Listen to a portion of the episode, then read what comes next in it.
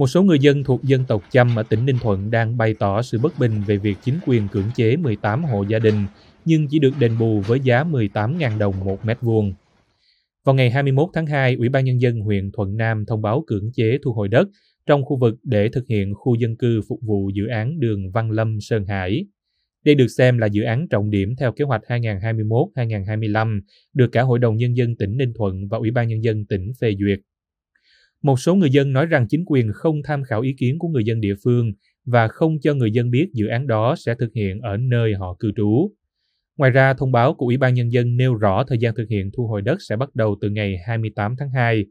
trong khi thông báo được gửi tới các hộ gia đình bị ảnh hưởng là ngày 21 tháng 2. Nói chuyện với VOA, bà Thập Thị Thu Thích, một trong những hộ dân bị cưỡng chế đất, cho biết chính quyền sẽ chỉ bồi thường đất với giá 18.000 đồng một mét vuông. Tổng cộng giá trị bồi thường mà bà nhận được là 39 triệu đồng. Làm đơn khiếu nại nhiều lắm nhưng mà đơn đó không có ai không có ai à, hồi âm lại hết. Chỉ là gửi đây là vô, vô nghị thôi Giờ chính quyền muốn làm muốn cưỡng chế hay sao thì thì tới đó biết thôi giống như bà con lăn cặn vậy chỉ có ôm nhau mà khóc thôi chứ không biết sao hết Ông Kiều Văn Hóa, một người bị ảnh hưởng khác nói với VOA có một số hộ dân còn không nhận tiền đền bù và bắt buộc phải ký giấy trả mảnh đất của mình cho nhà nước.